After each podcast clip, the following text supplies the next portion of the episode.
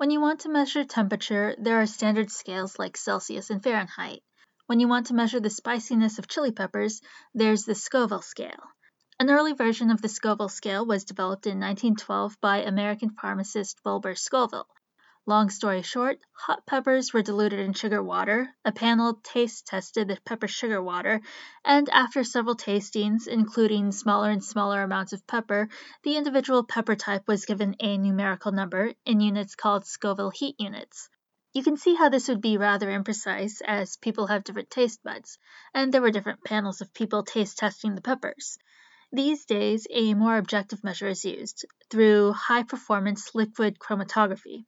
Basically, a machine measures how many capsaicinoids, aka spicy compounds, are in a pepper. The final measurements are still called Scoville heat units.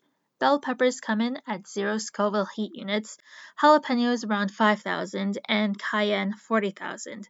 The hottest pepper currently confirmed by the Guinness Book of World Records is the Carolina Reaper, coming in at 1.6 million Scoville heat units. There are claims of hotter peppers, such as the Dragon's Breath pepper at 2.4 million and Pepper X at 3.2 million, but those are currently unconfirmed. Either way, all those peppers are way too hot for me. I hope you enjoyed this episode, and thanks for listening.